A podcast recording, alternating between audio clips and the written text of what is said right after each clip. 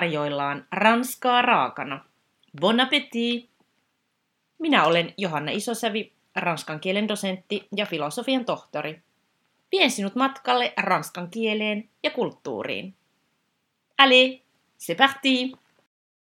Tässä jaksossa vieraanani on Valentina Korpi, joka on tarkastellut ranskan kielen kanditutkielmassaan kielivalintoja kongolaistaustaisissa perheissä.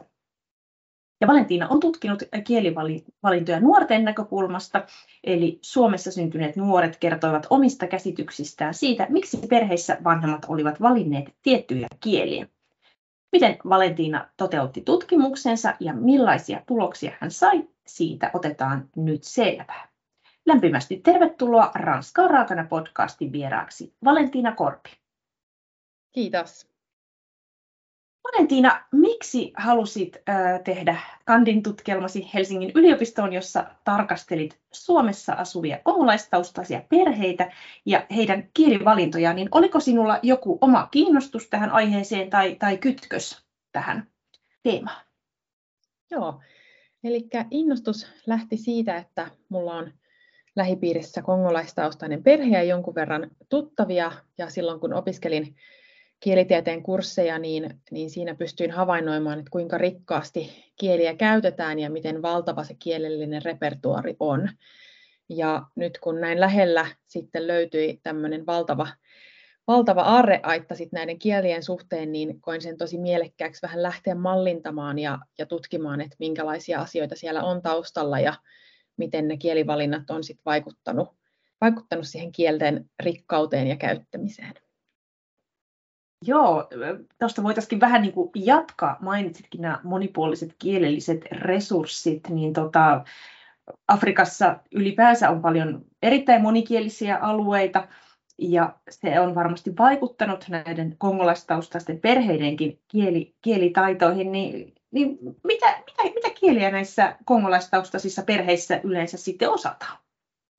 Joo, Tämä yhteisö, joka asuu suurimmaksi osaksi pääkaupunkiseudulla, niin heillä yhteisiä kieliä on yleensä lingala ja ranska.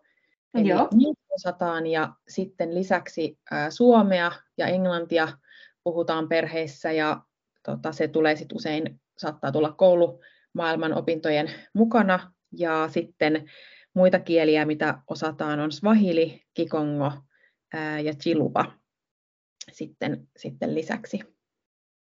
Joo, tosi, ja, tosi paljon kieliä. Mm. Joo, ja toki Kongossa on satoja muitakin paikalliskieliä, mutta nämä on ne yleisimmät ja nämä on ne, mihin myöskin törmäsin omassa tutkielmassani. Sä lähdit toteuttamaan tutkimusta, niin olit ilmeisesti ensin yhteydessä Suomen kongolaisen yhdistyksen puheenjohtajaan, niin millaisia tietoja hän kertoi sinulle Suomessa asuvista kongolaisista? Joo, olin tosiaan yhteydessä tuohon Shaba Ganduun, niin hän kertoi, hän kertoi sen, että, että kieli, kieli voi hyvin yhteisössä ja kun on yhteisiä tapahtumia, mihin osallistuu sitten lähes kaikki kongolaistaustaiset tai ovat kaikki tervetulleita, niin usein käytetään lingalaa ja ranskaa. Ja lisäksi on sitten nuoremmilla sukupolvilla saattaa olla myös suomen kieltä sitten mukana. Ja lisäksi hän kertoi siitä, että tuolla Kotkassa ja Tampereella on sitten tämmöisiä yhteisöjä, jossa se yhteinen kieli onkin swahili. Okay. Ja siellä välttämättä ei sitten ole ranskaa ja lingalaa samalla tavalla. Ja siinä taustalla äh, voi hyvinkin olla se, tai hän, hän sitä, sitä kertoo, että Kongo on niin valtava maa, että sit ihmiset on voinut tulla eri puolilta maata. Mm. Sitä kautta ne kieliyhteisöt on sitten vähän erilaiset, jos sitä yhteistä kieltä ei samalla tavalla ole. Aivan varmasti. No, kun olit puhunut tämän puheenjohtajan kanssa, niin teit sitten sen jälkeen haastatteluja näille, näille nuorille, koomalaistaustaisille nuorille, jotka asuivat Suomessa, niin kertoisitko vähän, että miten nämä haastattelut sujuvat ja millaisia kysymyksiä esitit haastateltaville nuorille? Joo, se oli sinänsä hirveän otollista aikaa, että silloin oli juuri tota, koronapandemia alkanut ja ihmisellä oli aikaa, että hirveän ihanasti tosi mm. moni osallistui. Joo, se oli, se oli mahtava juttu ja ihan näiden muutaman sitten kontaktoinnin kautta moni osasi sitten ehdottaa omia ää, tota, vaikka sisaruksia tai sitten kavereita, jotka on myöskin kongolaistaustaisia, että se oli hirveän, hirveän mukavasti, ää, kaikki lähti, lähti sitten mukaan.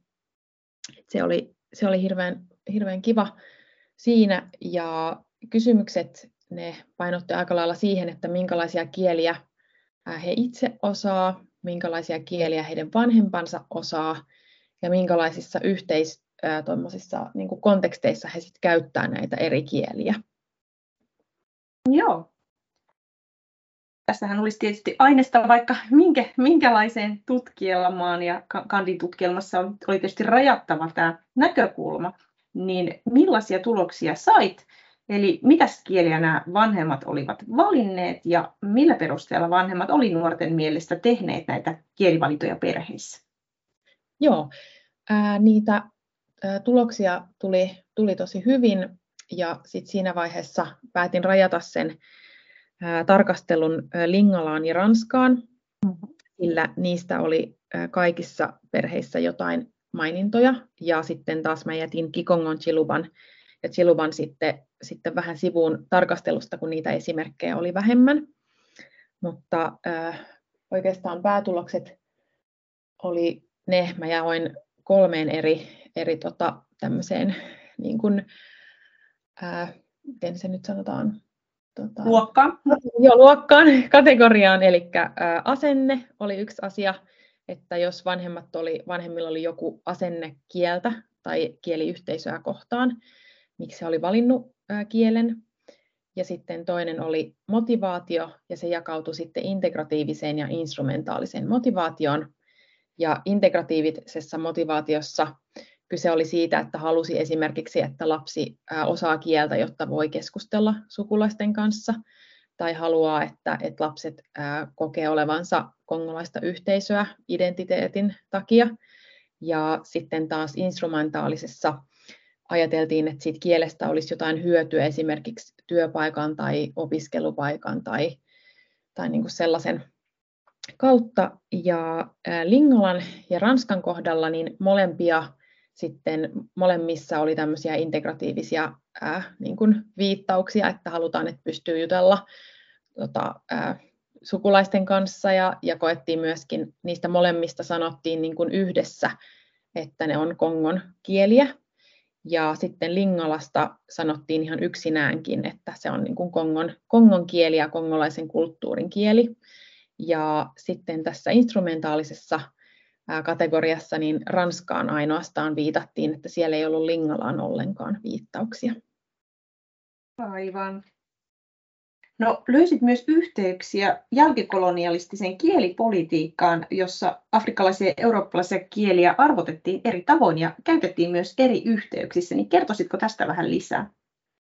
Joo.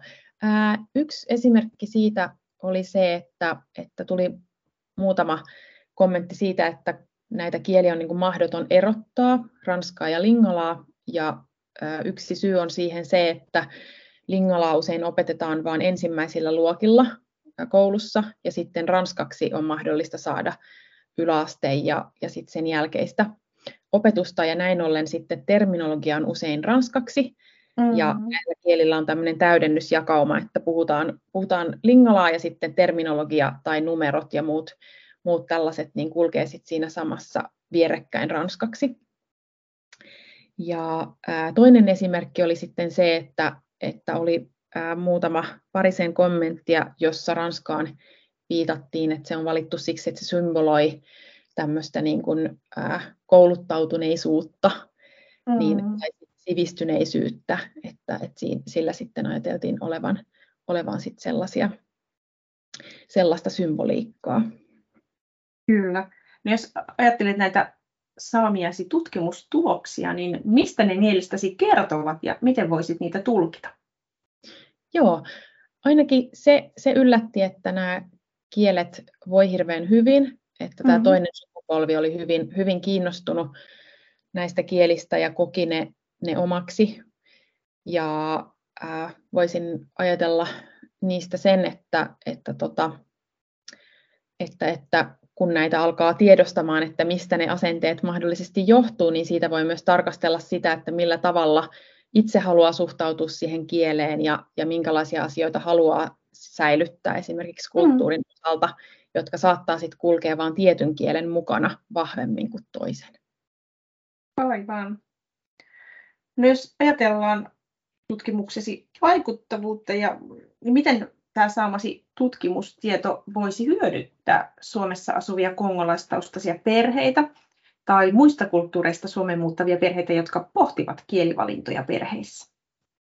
Joo, vähän ehkä sivusin, sivusin otin pientä loikkaa edellisessä kysymyksessä, mutta äh, ehkä se, se just se, että pystyy niin pohtimaan, että jos on joku ajatus kielestä, että mistä se, se on mahdollisesti tullut mm. ja, ja tota, millä tavalla voi niin suhtautua sit uudelleen kieliin ja myöskin ehkä sen, sen ymmärtäminen, että, että sitä kie, se kieli, kielten niin rikkaus on ihan valtava, että yhdessä perheessä voi olla helposti kolme, neljä, viisi kieltä, mm. mikä on ihan valtava rikkaus, että sen tiedostaminen ja vaaliminen, niin uskon, että siitä, siitä on hyötyä sekä niin kuin sen, sen tota, ää, identiteetin kannalta että sen kannalta, että sit niitä kieliä ylläpitää ja, ja voi siirtää sitten myöskin vaikka seuraavalle sukupolvelle.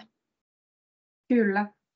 No jos ajatellaan vähän jatkotutkimusaiheita, niin mielestäsi millaista tutkimusta tarvittaisiin eri alojen ammattilaisten, kuten kasvatuksen, koulutuksen, terveydenhuollon ammattilaisten tueksi, jotta he voisivat tukea vanhempien toimijuutta kielen ja sen oppimista tukevien kieliasenteiden välittäjänä, että ne, ne siirtyisi sitten seuraavallekin sukupolvelle?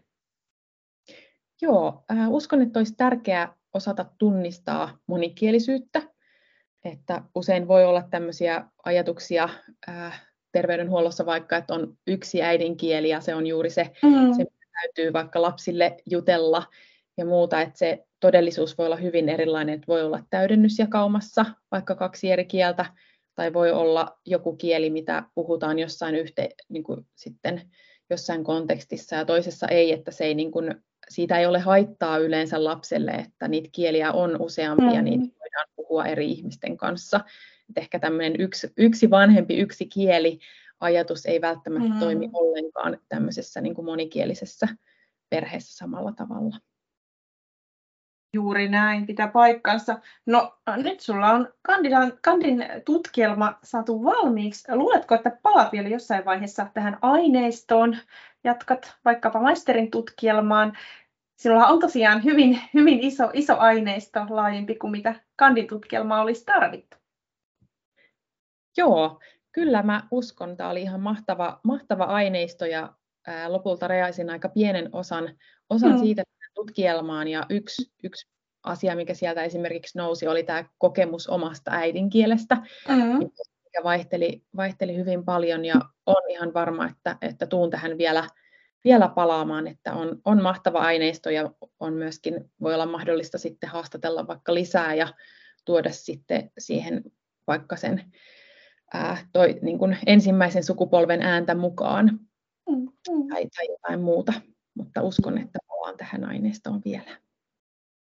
Kyllä kannattaa hyödyntää, se on kuitenkin aina aika iso vaiva, kun tällaisen aineiston lähtee hankkimaan ja yhden tutkimuksen näkökulma voi tietenkin olla vaan, vaan rajallinen, mutta kuulostaa oikein hyvältä ja oli, oli kiva saada tähän Ranskarakan podcastiin tietoa, tietoa myös Afrikassa puhutusta Ranskasta ja siellähän se ranskan kieli kasvaa, kasvaa kovasti, vaikka oltiin niin kuin su- suomalaiskontekstissa, mutta kuitenkin näistä näihin kongolaistaustaisiin perheisiin liittyen niin tosiaan kannattaa muistaa, että ranska, ranska on maailmankieli ja tällä hetkellä kasvaa, kasvaa eniten tuolla Saharan eteläpuoleisessa Afrikassa. Oikein paljon kiitoksia vierailustasi Ranskaa raakana podcastissa Valentina Korpi ja kaikkia hyvää jatkoa. Kiitos oikein paljon. Voit lukea lisää kielen ja kulttuurin ilmiöistä blogistani johanna.isosavi.com.